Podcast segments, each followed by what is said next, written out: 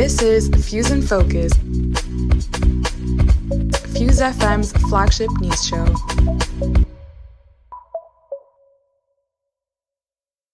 And welcome back to Fuse and Focus. I'm Rebecca, and today I'm joined by Jessica. Hello. Jess. Hiya. And Serafina. Hello.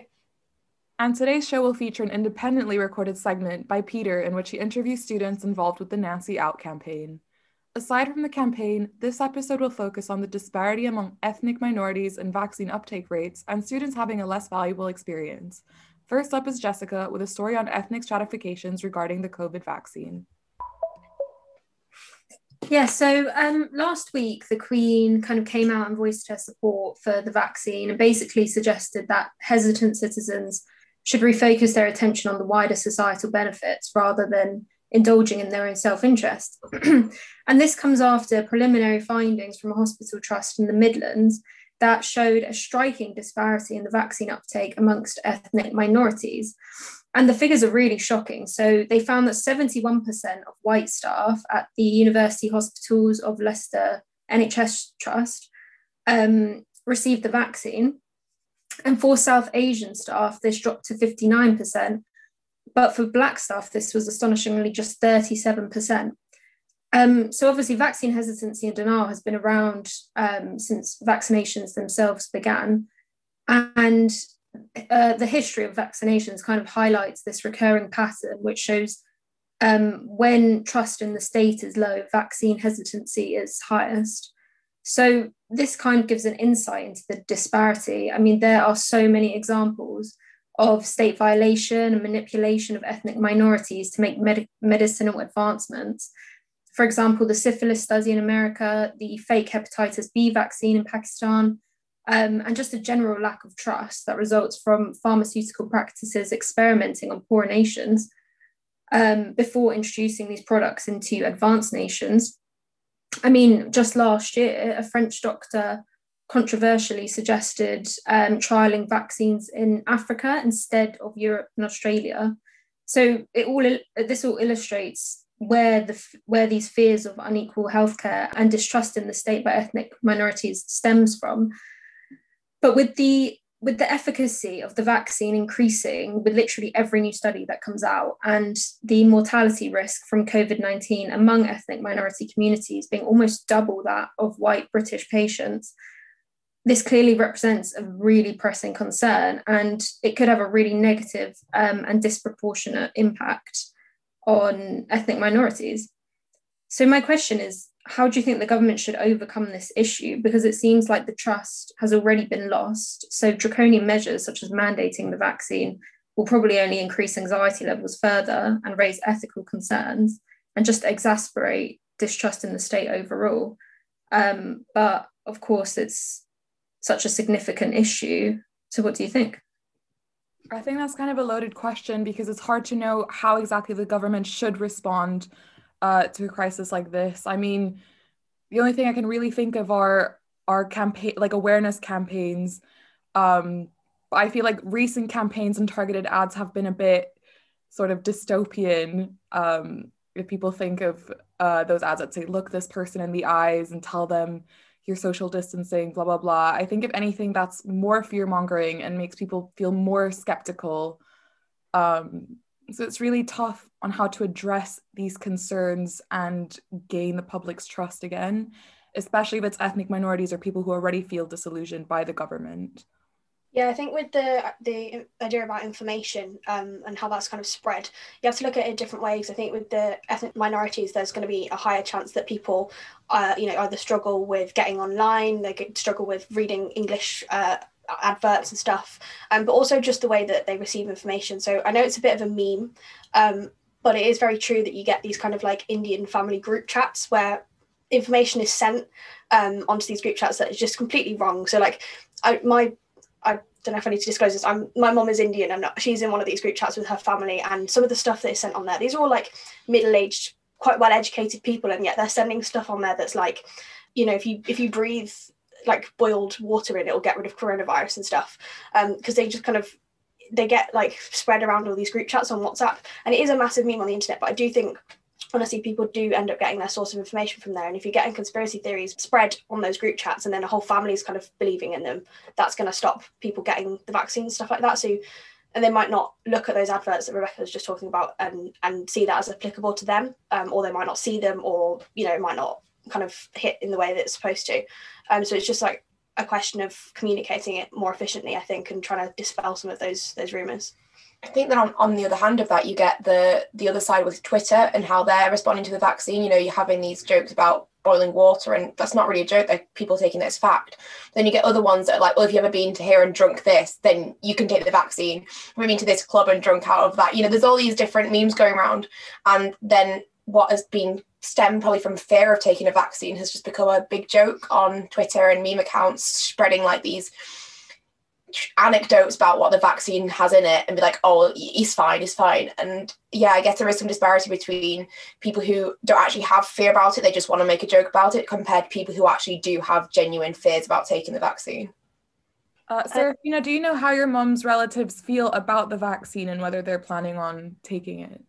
I think most of them are planning on taking it. As, as said, you know, a lot of them are kind of uh, educate themselves on it and they're, you know, do, doing this properly. But I think it's with members of the older generations as well who maybe don't have as much access to the internet or don't sort of know how to access the right sort of information. They just kind of take.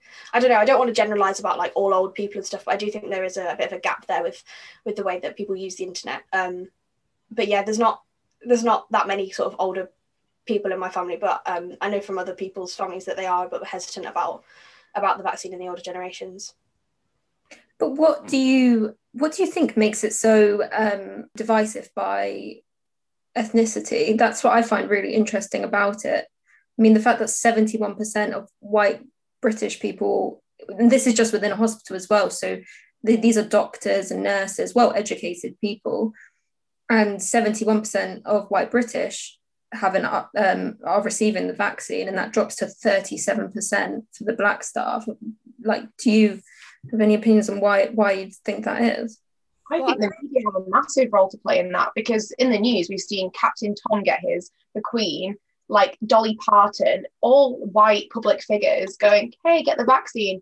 I've not seen many people from you know ethnic minority groups like the celebrities getting the vaccine and being as you know shouted out about in the media as that. So it kind of again puts that you know the vaccine's safe for the, all these white people, but you don't see the same emphasis on other you know other communities. And yeah it doesn't really matter to me if captain tom i know he's um died but i know he got the vaccine.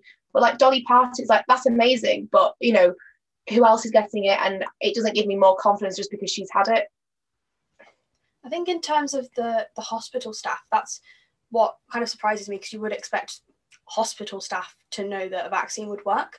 Um, and i'm almost just wondering if it comes down to age brackets. Um, because obviously if most of the staff that are ethnic minorities in the hospitals are younger they might not be eligible for the vaccine yet. And then you could bring in ideas about the fact that um, the coronavirus is more targeting older gen- members of the public um, but also ethnic minorities. So if you combine those together there might be more people sort of dying of it from ethnic minorities. So there's going to be less people in that age bracket who are ethnic minorities who are alive to get the vaccine. That sounds kind of really morbid, but I'm just trying to spitball on ideas here. Um, I'm also thinking it could be something to do with like communities. If um, again, this sounds really generalizing, but if you've got like a lower income minority, ethnic minority family, they might be more kind of in touch with their wider family and see that as more like a closer knit community than a, a white middle class family might, uh, just because of the way society works these days. Um, but you know, if say one member of that family kind of gets taken in by a conspiracy theory that might spread throughout the rest of the family. Um, I don't know. I'm I really don't. I you know need some more data and stuff, but I'm just trying to think of reasons. I think Jessica, you also mentioned that if there's a mistrust in the government, then people are less likely to uh, take a vaccine. Um, and I think ethnic minorities have more reason to mistrust the government uh, because they don't feel as represented by them. Yeah, because ethnic minorities are also historically uh, majority Labour voters. So the fact that we've got a Tory government might just be putting them off. They might just be, you know, they don't want anything to do with the government. If the government says it's good, they're going to be like, no, I, you know, it could be something to do with more historical voting patterns as well. Jessica, based on your research, what would you say an appropriate response from the government would be? Um, I don't think mandating the vaccine would be very good, even though a lot of previous vaccines we have have been mandated. Um, but with the coronavirus one, it seems to be really the environment that it's obviously being given out into is seems to be really different to previous vaccines. I don't know to be honest. I think looking at it theoretically, it would be using sort of nudges and information and encouraging behavior change through changing social norms within the communities, um, like artificially adjusting these norms to reflect um, uptake of the vaccine. But I know that community leaders have been doing that. A lot of um, religious leaders have been trying to encourage uptake and um, publicizing them having the vaccine, and it doesn't really seem to be having much impact.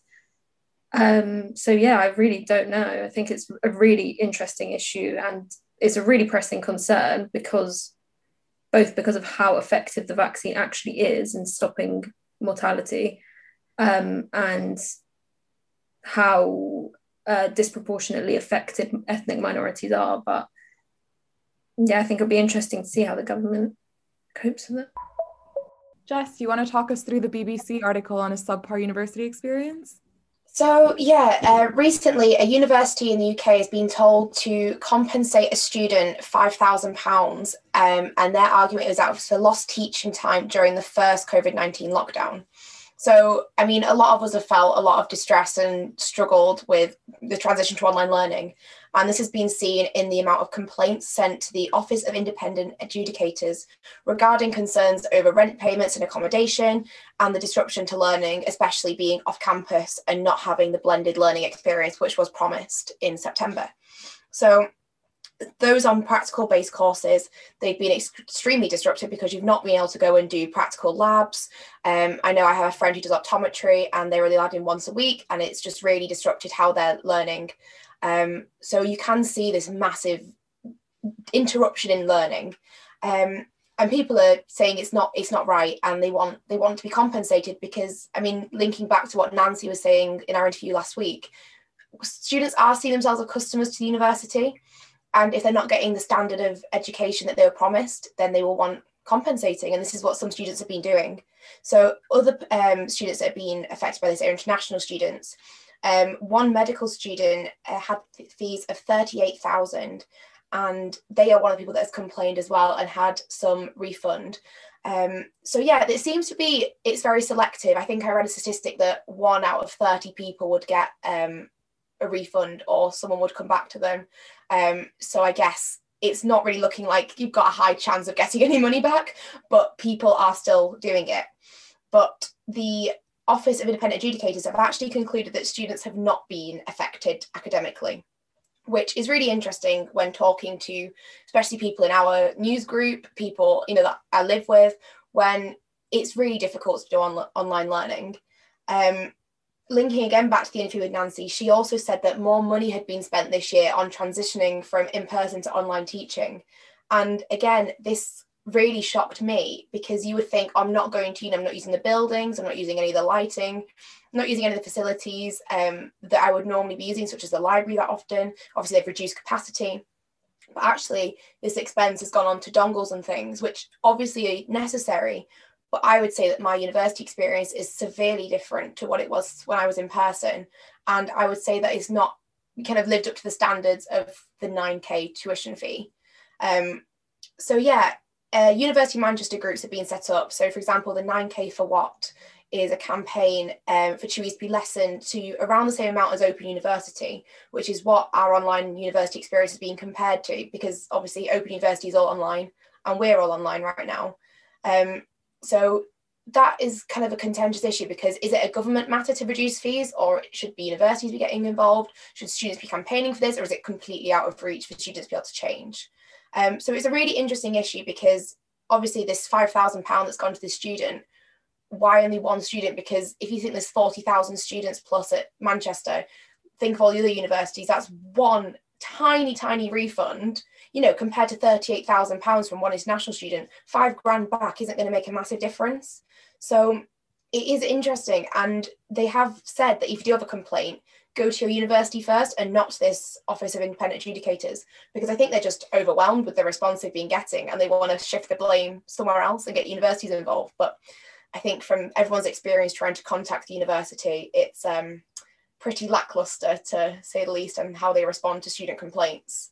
So, yeah, I think my question to you guys is do you feel like your university experience since coming back and learning in a pandemic has been severely disrupted and what do you think about being compensated or refunded?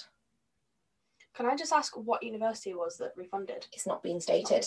Because I think I I think I read somewhere that it was like the uni wouldn't be able to refund because in theory they've done everything they can to provide the standard of education because obviously they can't do anything about the pandemic but if they've been trying their hardest then there's no reason that they would refund because everything that they they said in that in their contract to us has been fulfilled. Um, so I'm, I'm wondering if that university maybe hasn't done the best job of like converting to online or something, um, and that might be why that one student got the money back. But I think our, our uni, because Nancy was saying again in her interview with us last week, that they have tried everything. I'm not sure we would be able to get much money back, which sucks because, as you said, we haven't had the same experience at uni. You know, it is very difficult to sit in a room and just do reading on a laptop for hours on end and never see anyone. It, that is difficult.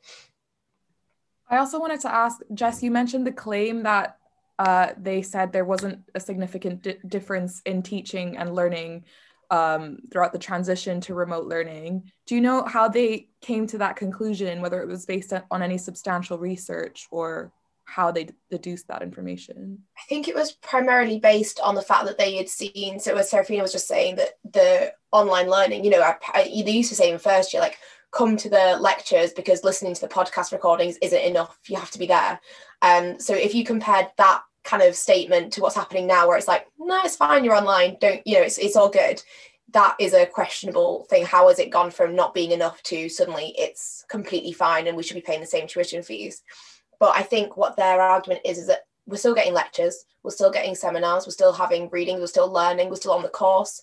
Um, you know, lecturers still need to have the technology to be able to give these, uh, to do like Adobe Spark presentations or, you know, set online workshops, activities, etc.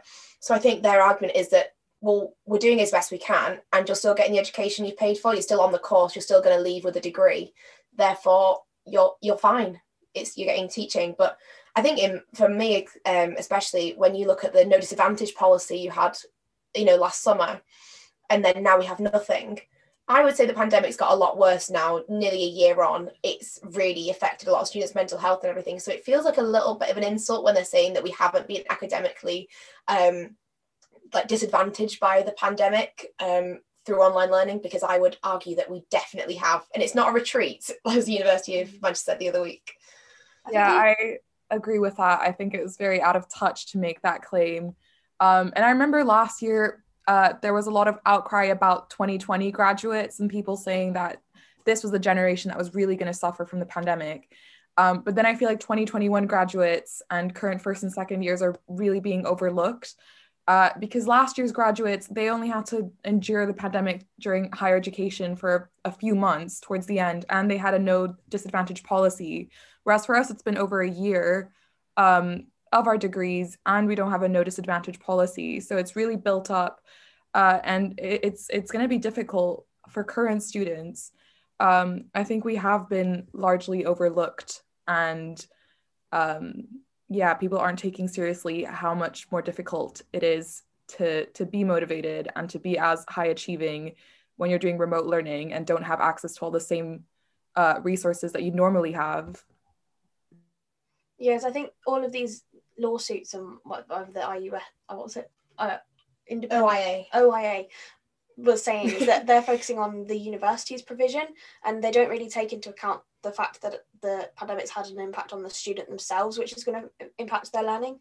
Like the obviously the uni can do all they can, but if the student themselves is struggling because of the pandemic, their education is going to be affected by that and that's not like you you can't put a price on that i don't think.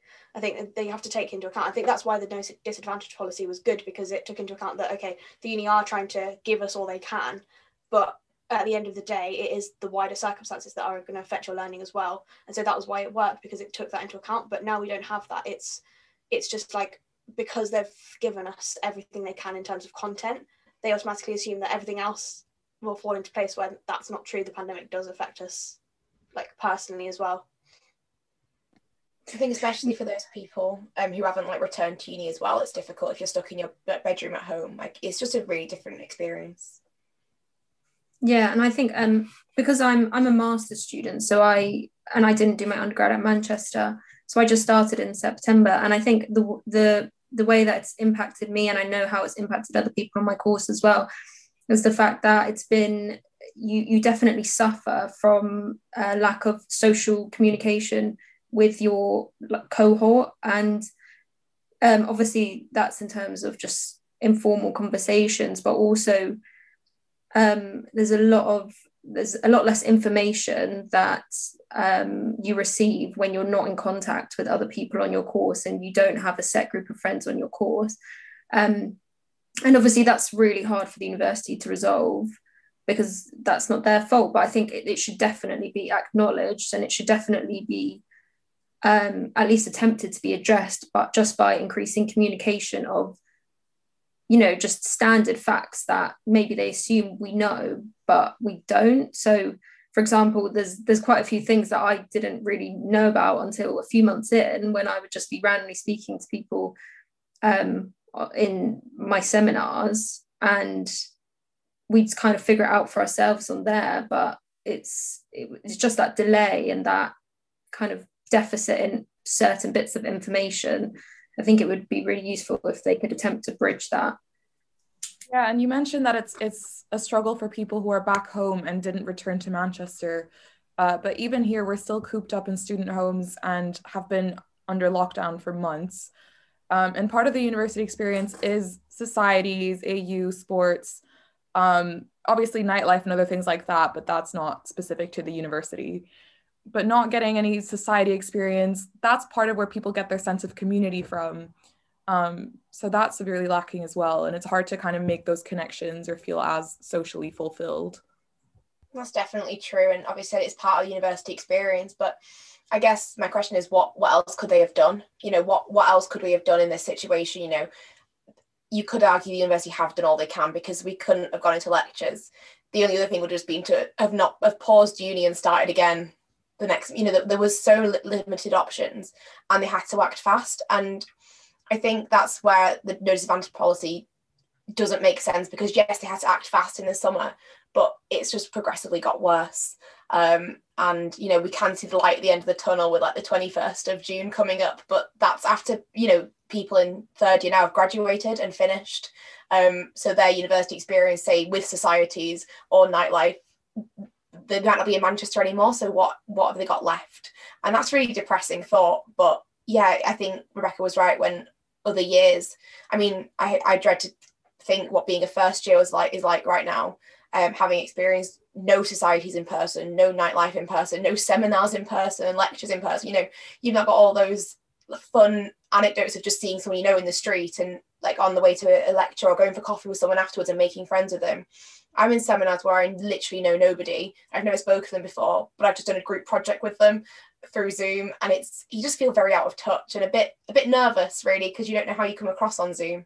Even this doing Fuse and Focus, uh, the people who just started this year, we've never met um, in person, face to face, which is really surreal if you think about it. Because obviously we feel like we know each other quite well at this point, like Alex and Jessica, but they've never met the team as a committee, um, which is kind of alienating in a way. Yeah, the first night out for drinks as a Fuse team will be very fun. Lastly, Peter interviewed fellow university podcasters who have been active in the Nancy Out campaign. Um, hello, this is Peter Cardinal, and for this week's edition of Fuse and Focus, I am continuing our investigation into the ongoing developments of the Nancy Out campaign. Students at the University of Manchester are to hold a historic vote of no confidence in our Vice Chancellor, Nancy Rothwell, and several members of her senior team. campaigners have been granted the right to a referendum between the 8th to 11th of March. Whilst the results of the referendum is not binding, it adds fuel to the fire of controversies which have set the university ablaze for the past several months. A number of student groups, including UOM Rent Strike and 9K for What, have launched a successful petition for the referendum last semester. Students have been increasingly vocal about the various failings of the university's senior leadership team in responding to the fallout of the COVID pandemic, mental health issues, institutional racism, and financial inequity. Last week, we had the pleasure of interviewing the Vice Chancellor regarding such issues, with the purpose of building a bridge between senior leadership and the student body. Today, on the flip side, I'm joined by two second year students from our university, Frank Anderson and Dylan Bopal Myers, who have recently interviewed two members of the Nancy Out campaign, a 10 minute highlight of which will be added following this interview. Frank's and Dylan podcast is aimed at widening student involvement in the unprecedented referendum and encouraging on its topic debate between students and staff. Hello, lads. It's great to meet you. If you'd like to introduce yourselves briefly. Hi, I'm Frank Anderson. I'm a first year law student, and it's a pleasure to be speaking to you today. Hi, I'm Dylan Bopal Myers. I'm second year philosophy and politics student, and again, happy to be talking to you. So, um, like I said before we started the recording, uh, I found your podcast really engaging, and it was some great work from our first year and second year students, really kicking off discussion about the political implications of what's been going on at a university. So, firstly, what was your thinking behind the inception of your podcast? I think the idea first came to us a few weeks back, in which the referendum was first announced. And my initial feeling was oh, uh, we've got this vote on our hands now. And my mind harks straight back to 2016 and the EU vote and that referendum, and about the way in which people voted on that issue uh, based on lies to some regard. They went and voted based on emotion. And I was quite in- interested with the way that the Nancy Out campaign launched uh, their material only a few days after the vote uh, was mentioned. Um, I, I, think it was around the 8th of February, maybe around that time. And I thought what was quite interesting was the way in which I felt students would only be voting on this issue based from snippets that they were producing, snippets which weren't being scrutinized, weren't being checked. And I thought that's why it was quite important that someone tried to interview these people and tried to be think quite critically and engage in critical debate with them about what they were saying. Right. Essentially, we wanted to ignite a debate, ignite a discussion, and get people talking. We we thought there perhaps wasn't enough um, kind of acknowledgement from the university that students should be discussing this issue and really engaging in this issue. Um, I think perhaps the university was almost trying to shy away from it. Um, but we thought it was really important to give give the Nancy Out campaign a platform, but also in any way possible try and encourage involvement from from the students. I think that's two really interesting answers, and um, that kind of parallel that was made at the start between the 2016 referendum and the current situation. We'll get back to that in um, the later question, but um, still kind of featuring on the podcast on the whole, uh, as a whole what knowledge did you gain from the interview conducted with um, the members of Nancy Out campaign that you would like to highlight to our listeners? I think the big things that I'd like to highlight here are the fact that what I've learned is the Nancy Out campaign aren't just a group of students who are being politically active for the sake of it. Uh, in their manifesto, which which I was quite taken aback with when they started to uh, propose ideas like um, electing the positions of faculty heads in the future quite strong changes like that. At first i i i i really wasn't too sure. And then through talking to them it, it's become apparent that they've actually been in, in uh, talks with academics at this university. And they've also been in talks with uh, staff from the ucu the big trade union which helped to organize the strikes last year. And i think they were also quite understanding of the fact that they are students. This is something which uh, they don't quite understand, but they took precautionary measures because of that by asking people in the real world who understand these things how to go about change in the future, how to bring about the change that they want. and I thought they were a lot more thorough and a lot more forensic than what I was expecting. Yeah, I'd like to echo what Frank said. I think um, first impressions were that um, maybe these students just saw it, saw this as an opportunity to jump on the bandwagon. It was fashionable to be anti Nancy, Nancy out, and like perhaps when when Nancy was voted out, they'd feel like they were successful in their campaign, but in fact, it's the complete opposite. And I think if you listen to the podcast, you can acknowledge that these um, these campaigners they're very clued up. They know their stuff. They're very politically engaged generally. And Nancy out almost acts as just a starting point it almost acts as the catalyst.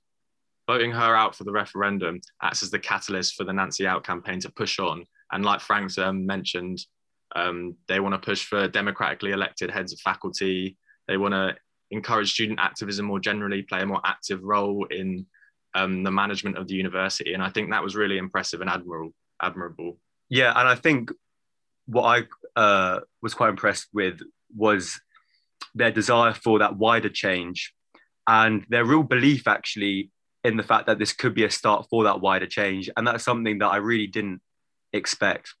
And not just for Manchester University, but for universities across the country. I think they were saying they have been in contact with students um, in, enacting in other student activism across the country, be it rent strikes. I think they they're very aware that this is an opportunity to seize and that perhaps this could kickstart something bigger on a national level.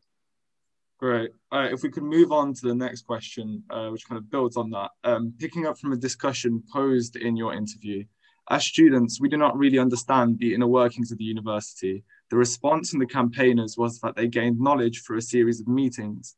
I'm wondering whether this rivals years of experience within the industry itself. With the campaign proposing that key leadership positions be democratically elected by students and staff, and demanding that the Board of Governors be more representative of the UOM community, how much do students genuinely know about the people they'd vote for during their brief time at university? It was posed in the discussion that few students will be aware of the necessary skills and experience needed to run such a complex and vast institution. What is your opinion on this? And do you truly believe university leadership should be de democratically elected by students? Quite a big now that it, it, it is quite a big question, and it's something that I'm still undecided about. Uh, I think what is good about those sort of ideas and what is good about the idea of students being able to elect people in those positions is it will mark a bottom up approach in the university system. And that's something that the university business model has lacked for quite a few years now. And of course, the reason why that sounds quite far fetched by being able to elect those people is because staff aren't politicians they don't work for a public organization. But the point is that they sort of made, which I, I, I began to understand a little bit more, was the fact that it shouldn't be that way. It, the point is, is that it shouldn't be a business model. The point is, this could be a catalyst for that change in those areas going forward. Uh, and I'm, I'm still unconvinced as to the practicalities of it. I think it, it would be quite strange for staff to have to uh, pit, yeah, yeah, yeah, be pitted against each other. Um, I, yeah, I, I did mention to them in the podcast. Would this mean uh, staff having to campaign against each other? It's a bit strange, but I started to understand the context of what they were saying, and I don't think voting Nancy out will uh, also mean then suddenly adopting this quite radical system. I just think that perhaps if the board of directors were to listen to a student mandate to get rid of Nancy, it would mark a shift and a shift that is closer to altering the business model of universities at large. I think what we what I've gained from the podcast certainly is that what's undeniable now is that students need more involvement in the management of universities. They need their voices heard more and they need to um, act more on issues. I think perhaps the the idea of democratically electing heads of faculty, um, those in the senior in the senior positions in universities, would require perhaps a rethink of what universities actually represent. Is education a public good? In which case, perhaps they should be democratically elected. Of course, universities are run like businesses, and we can't deny that. Is that right? Is there more that can be done? Can us, can we as students maybe enact this change, or is it is it beyond our capabilities? And I don't I, I don't want to say that anything's impossible because I don't think anything's impossible. I think it's quite exciting at the moment. This feels like the start of something that could that could blow up. So it all remains to be seen, but I'm optimistic. That's a great answer, both both of those, and uh, it folds really well into the final question. Uh, in in the interview, you spoke about whether the university establishment will honour this non-binding referendum vote inside of the voice of the students. Do you truly believe that this will happen, given the fact that universities are run, as claimed in the podcast and yourselves, business institutions delivering a product, rather than the preferred institutions concerned with workplace democracy? I I don't think uh, I don't think that Nancy thinks herself that she'll have to leave as a result of this vote on her position. I think that's why she's still here. I think that's why she was quite happy to get involved in your podcast, Peter, uh, on Fuse and Focus, I think. And I think that's because she thinks that the board of directors won't take that result as, as binding. And I think it's a bit of a shame because I think the bad publicity that this institution has had over the past few months. Given that bad publicity, I think it'll be a great opportunity for this university to take a leading example in an exercise of student democracy. And unfortunately, I don't think Nancy will go as a result of it. I think she'll stay. But I think it'll be, I, I, I think that will be a shame if if students do uh, want to get rid of it, I I think it really will be a shame. I'd like to say that I think definitely it's hugely important that all the students go out and vote. And I'm I personally don't want Nancy to stay, but there's there's there's specific reasons for that, and it's not just. And I don't. And I, we mentioned in the podcast, we don't want her her departure to be a performative stunt we very much want it to enact real change. And uh, but I think voting Nancy out is the best place to start in enacting that change. And I think it it like as I've said, it should act as a starting point. But yeah, I'll echo what Frank says. I think I'm not optimistic. It all remains to be seen, but it depends on the amount of votes that, that come through. I think Nancy is banking on there being a low turnout, which would mean that there's not enough of a mandate essentially for the board of governors to back yeah. the vote. And I think we as students can change that. We as students can we can kick her out essentially. We can get rid of her. If enough of us vote, then the board will have to listen to us. So I think it's it's it's vital that everyone goes out and votes in this referendum. I think yeah, and and and, and, I, and I would just like to add that uh, this vote is is obviously the first of its kind in this institution's 200 year history, and I do think that it is a bit of a shame that we haven't had more transparent and more wider conversation. Um, and yeah, I think it, it is a shame that the wider conversation has only met the limits of your podcast, Peter, and ours. I do. I think it would have been better to have a more transparent debate overall. Uh, but hopefully, the result ultimately will be respected. It is a pleasure today to be joined by Finley Gore and Matty Shannon from the Nancy Out campaign. If you think about the fencing, the racial profiling incident, student mental health, in your mind, uh, it's a question for both Finn and you to answer, but we'll start with you, Matty. Is Nancy accountable for all of those things? Um, so I think kind of two things to kind of emphasize here is that the vote implicates five members of senior management not just Nancy. So it also implicates the head of student experience, um, the chief registrar, um, the director of uh, learning. So like, and we also shouldn't underestimate Nancy's influence as vice chancellor. She sits on most boards. She sits on most meetings. So even if she personally isn't responsible or you know it's not just her that did the fences. She would have been in a meeting about the fences and she would have been in a meeting about zach. Um, and it was her that lied about zach on newsnight zach being the student who was racially profiled on campus. So i think that yes it's not just her who's failed but we shouldn't underestimate how much influence she's had um, and how much power she has.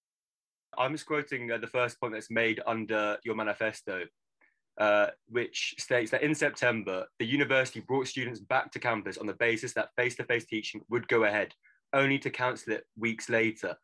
This is the first point that's made on your manifesto, but it's a point that applies to every single institution that offered higher education across the country around September time. Everyone cancelled face to face teaching. Why should Nancy go? Because of that yeah, I mean, I guess one thing I'd just say is that obviously Manchester was inevitably going to be bad and in September for COVID cases.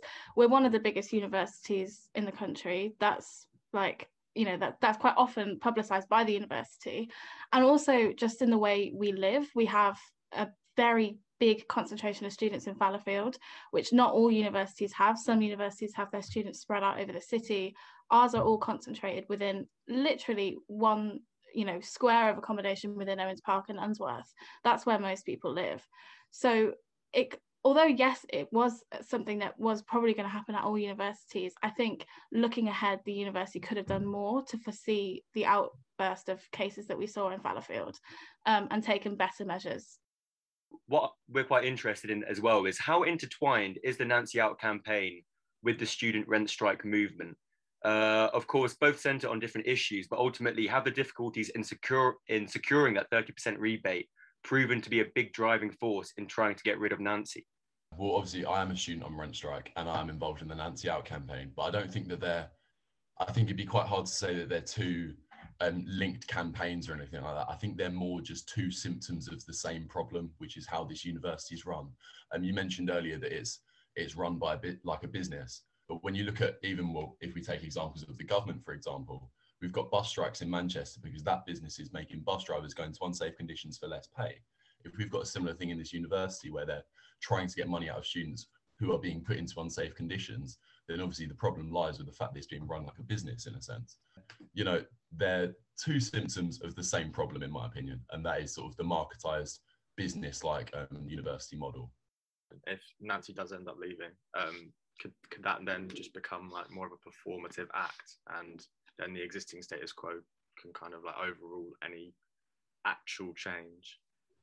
I mean, if we've already got students saying that they're going to boycott you um, from their UCAS applications, you've got, I mean, the rent strike campaign is run by first years. So we've at least got another two years of, of being at this university. So if they turn around and do something that we deem performative, are we really going to sit and take like take it lying down? We've already shown how engaged first years are in the running of their university and sort of ideas of social justice and workplace democracy, for example. And if they turn around and do something performative, we're going to turn around and go, that's really performative. That's not what we asked for. That's not what we've campaigned for the whole time. So we will just do it again. We will keep being involved in activism. We'll keep being involved in trying to change the university. Post the um, result of the referendum, should um, Nancy be voted out? The decision then goes to the board of governors. It's not as it's not actually binding until the board of governors makes the decision. How confident are you that the board will side with the majority?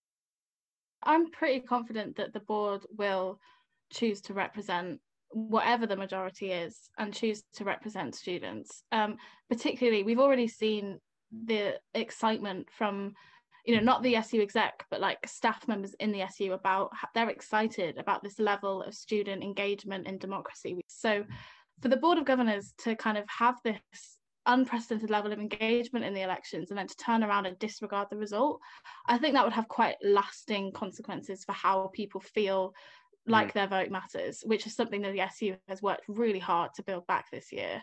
Um, so I think they will make the right decision and they will, whatever the majority is, I think they'll represent that fairly. Yeah, I guess so. But why is Nancy, why hasn't she stepped down then? There's a referendum that's approaching she knows that she's very unpopular with students, and in particular, the students that are going to turn out to vote. Surely she thinks that her position is still safe. Do you not think?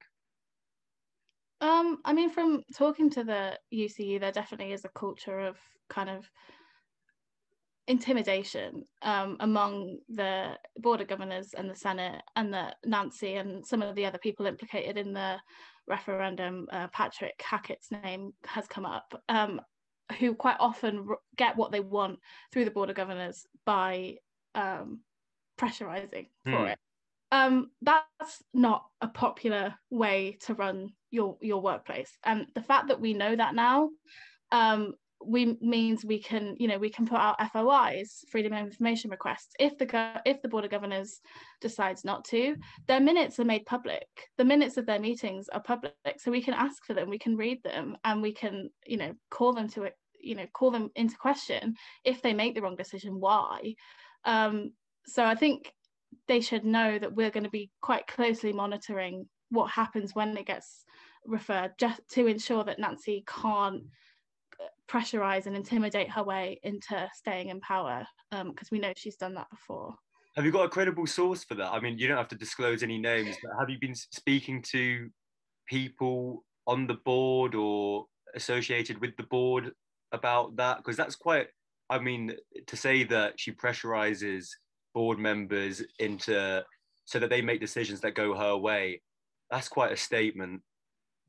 Um, we know, yeah. So we know for a fact from speaking to people quite high up in the uh, UCU union, so people even a step above UMUCU, um, like the general exec, we know that they have in, intimidated Senate before. Um, we know this because a third of the people on Senate are elected staff members.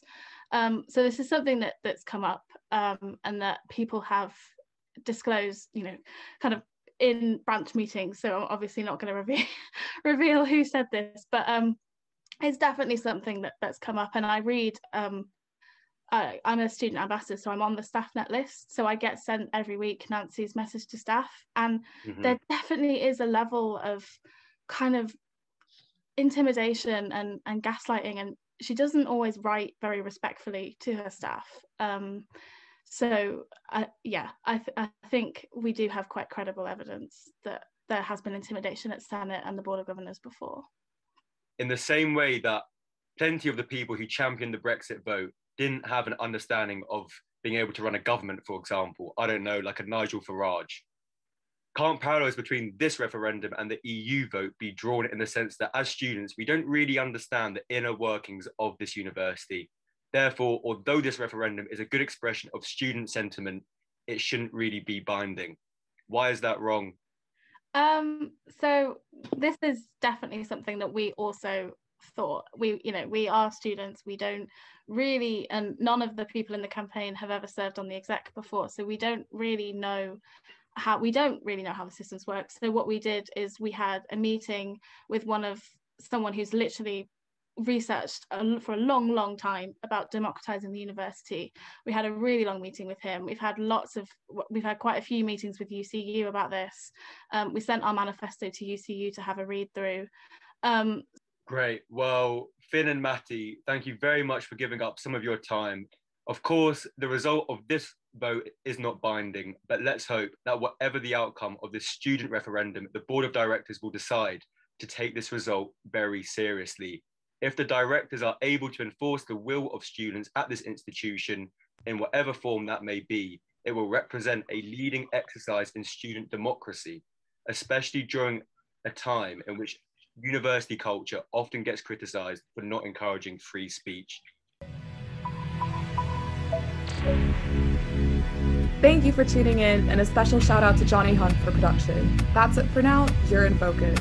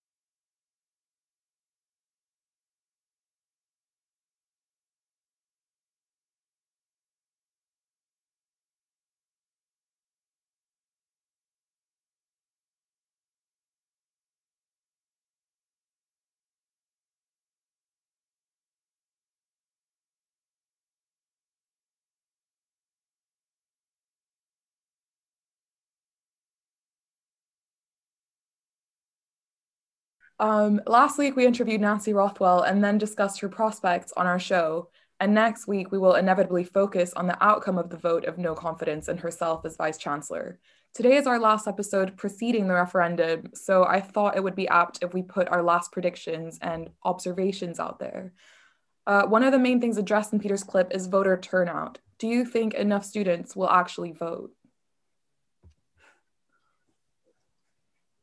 Do we know what the enough is, what the cutoff point is? Okay, so enough is me being kind of like, you know, arbitrary, but enough to make a statement, enough to make the Board of Governors feel the pressure to actually abide by the vote.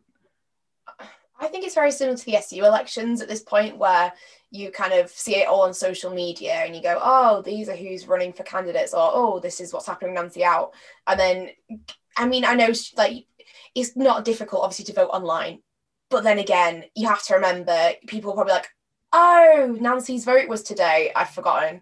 And, you know, obviously on the day, social media, if you follow people who are in first year or are really into the or the Fallowfield on campus groups, you're going to be bombarded with posts to remind you. But if you've completely detached yourself from this side of what's happening on campuses in first year, like halls of residence, I feel like you're very, very detached from the vote and not really know when it's happening, where it's happening, how to vote, and yeah, probably not bother. I think there's 400 people that signed the petition that kind of prompted the referendum, but that's not a huge amount considering we have 400, no, sorry, 40,000 students. And as Jess was saying, I think um, we probably as a team are very much in this little bubble of people who are engaged with the SU and like the, you know, kind of pseudo political side of, of the uni. Um, my uh, my f- friend um, does did, like didn't really even know that the referendum was a thing. You know, he'd kind of heard that there was a referendum, but wasn't sure what it was, what was voting for. Like he wasn't going to vote in it because he just had no idea what was going on.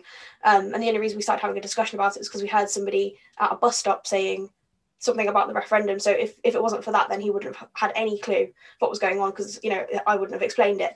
Um, so I think there's there isn't going to be that many people who kind of know what's going on. I think there'll probably be more people who vote in the SU elections this year than there would have been because more people are engaged with the Nancy campaign. But I don't think in terms of actual proportions of the student population there's going to be that many. I think it comes back down to a recurring theme we've had on this show about a lack of communication uh, within the university, which is, you know, to be expected when you're at a university this large. But it's always a question of communication between and among students, uh, communication between staff and students, between the administration and students. Um, and in this case, it seems like it has been hard to advertise um, the referendum to certain people who might not be as involved. I mean, me and Seraphine are having a conversation about how the Nancy campaign has actually gone about advertising um, what their policies are on social media and kind of dredging up news from the past about like arms deals and things in the uni. And you know, Fina sent it to me, and I instantly was like, "Oh my goodness, what's this?" And it's like, no, swipe to the end, and you'll see that it's actually dealt with a couple of years ago. And it's those kind of tactics you've seen in like Brexit or other governmental um, policies kind of re- cropping up in student debates. And as we said, like this this um, referendum isn't binding. She doesn't have to leave if all 40,000, you know, it doesn't make a massive difference. It's still up to that the board to, to, to do what they want to do with this information. But yeah, I would say some of the tactics and some of the posts are quite sly um, and really digging this kind of like, we don't like Nancy um, and kind of trying to find as much about her that to make students feel that way as possible. Yeah, I think the Nancy campaign is very one-sided and you know in, in the interest on this show of being more impartial um, that post that jess was talking about it was about the university investing in uh, companies that dealt arms to israel so this was actually something that was dealt with last june um, or, or the between June and August anyway, um, and the uni pulled out of all of that and you know divested from all that. At the same time, they were divesting from the fossil fuel companies as well. Um, but the Nancy Out campaign uh, presented the fact that the uni did have interests in these arms deals as a current thing on their social media, and it only took to right to the end where they were like, oh, well, you know, they did deal with it, it's, it is gone. But it's like one sentence out of the whole post and at the end. So if people don't swipe to the end of that post, they're not going to see it and they're going to assume it's a current thing and kind of that's going to exacerbate the hatred that everyone's got for the the university administration. Whereas actually, it's it's not. That's you know they're they're kind of twisting things to fit the campaign, um, perhaps, uh, which I think will probably stir up more emotions in terms of the election rather than kind of the facts that we've seen.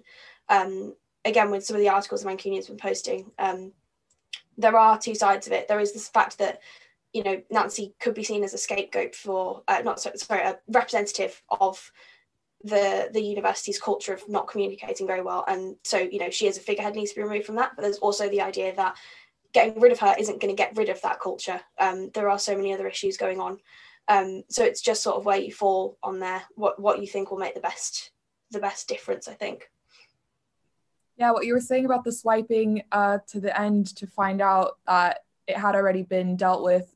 A lot of this, the information campaigns do feel a bit clickbaity. Um, so I'm not sure if some students will feel like that's discrediting to the movement. But we will see in due time. It's coming up. And stay tuned for next week's show because that's when we'll discuss the outcome of the referendum and uh, see how closely they aligned with our predictions. Um, thank you so much for tuning in. That's it for now. You're in focus. Wait, how do I?